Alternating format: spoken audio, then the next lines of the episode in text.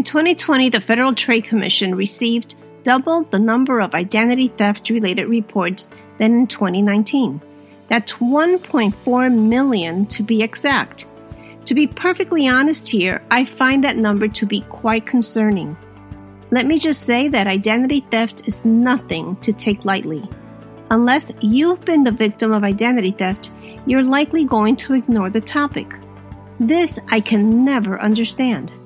Prevention is key when it comes to identity theft. But why do so many consumers put off learning about it? I want to remind you that identity thieves come after your personal and financial information for their financial gain. They steal it and use it freely as if it were their own. Well, isn't this enough for you to want to listen?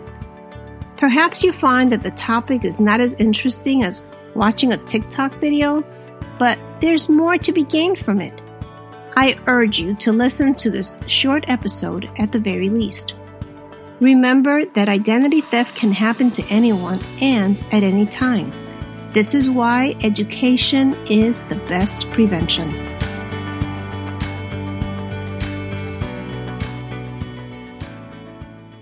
Welcome back to the Consumer Toolbox. I'm your host, Milagros. Well, the fact that today is the first day of Identity Theft Awareness Week gives me all the more reason for me to talk about identity theft, a topic that I'm most passionate about. The reporting records of the Federal Trade Commission date back to 2001. Coincidentally, this is the very same year that I began my career as a consumer advocate. That year, there were just over 325,000 identity theft and fraud reports filed with the FTC. Fast forward to 2020, there were over 4.7 million. Now, that's what I call a reality check. When your identity is stolen, it's not just for fraudulent credit card charges. There are other forms of identity theft as well. Those range from government benefits, fraudulent loans, unemployment, employment or tax fraud, bank fraud, and phone or utilities fraud. Then there's also medical identity theft, when your health insurance is used for medical care, treatment, and services by someone pretending to be you.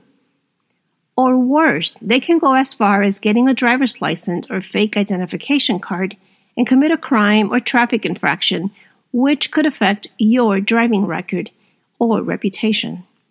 Do you get the picture now? Identity theft can happen when someone obtains access to your personal or financial records, as I just said. This can happen by theft, hacking into your computer or electronic device, or when the information is obtained through a data breach. It can also happen when you accidentally disclose your information to a scammer on the telephone, respond to a phishing email, or perhaps click on a link contained in a smishing text. Identity thieves can also access your information the good old-fashioned way, that being dumpster diving or stealing office records or files. Then there's the other sneaky way, where they impersonate a business or company and come to your front door pretending to be an official representative of a company you do business with, such as your local water or utility company. Here's another important thing. Identity theft does not discriminate against any age. Everyone can be a target. In fact, it is believed that children too can fall victim to identity theft. But why? Well, that's because child identity theft can go unnoticed or undetected for that much longer. It only comes to light when the child becomes an adult and applies for student loans or a credit card and learns that he or she is in debt and has poor credit history.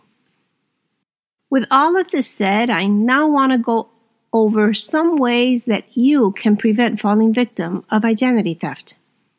The first two things that I'm going to suggest to you are totally free.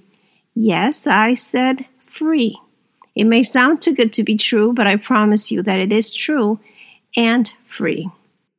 For one, you want to check your 3 free credit reports annually at the very least. Until April of this year, you can request your reports on a weekly basis. But why is your credit report so important? Well, let me explain. Your credit report tells a story. It gives a clear picture of all of your debts, both old and new, and good or bad. It also tells you whether someone is fraudulently using your identity for their financial gain, or has made attempts to open an account with your information. You see, your credit report contains very detailed personal information. It lists all of your past and current addresses. If your report shows one or more address that is not yours, this could potentially be a red flag. Another important key to your credit report is the list of inquiries. If someone attempted to or opened a new account with your personal information, you will see them listed under inquiries. This could also be a red flag. So how do you get all three of your credit reports for free? You go to annualcreditreport.com by typing it in your URL address line. You want to always make sure that you aren't redirected to another site that's pretending to offer you a free credit report. And please make sure that you do it in the privacy of your home and you never ever use public Wi-Fi to do this. The other thing you can do that's totally free is to freeze your three credit reports. Yes, you will have to freeze each one individually. However, it's free, and you'll be able to rest knowing that no one, and I mean no one, will be able to solicit your credit reports or apply for new credit while your credit reports are frozen. So how do you freeze your three credit files? You'll need to go to the website of each of the three credit reporting agencies. Those are Equifax, Experian, and TransUnion, so that you can begin the easy process and then set up your private PIN. You might find these two tasks to be either tedious or time-consuming, but let me be honest with you. The time that you will spend protecting yourself from identity theft is absolutely nothing compared to the time you will spend disputing fraudulent charges, making telephone calls, filing reports, writing letters, and, of course, tossing and turning in bed at night. So, to learn more about Identity Theft Awareness Week or to participate in webinars and other events, visit consumer.ftc.gov. And so for now, I say to you, stay safe, be well, and always be sure to stay well informed. Until next time. If you like what you heard, I encourage you to rate and subscribe to this podcast, and be sure to share your new knowledge with others. I welcome your thoughts, comments, feedback, and of course your questions. You can email them to theconsumertoolbox@gmail.com.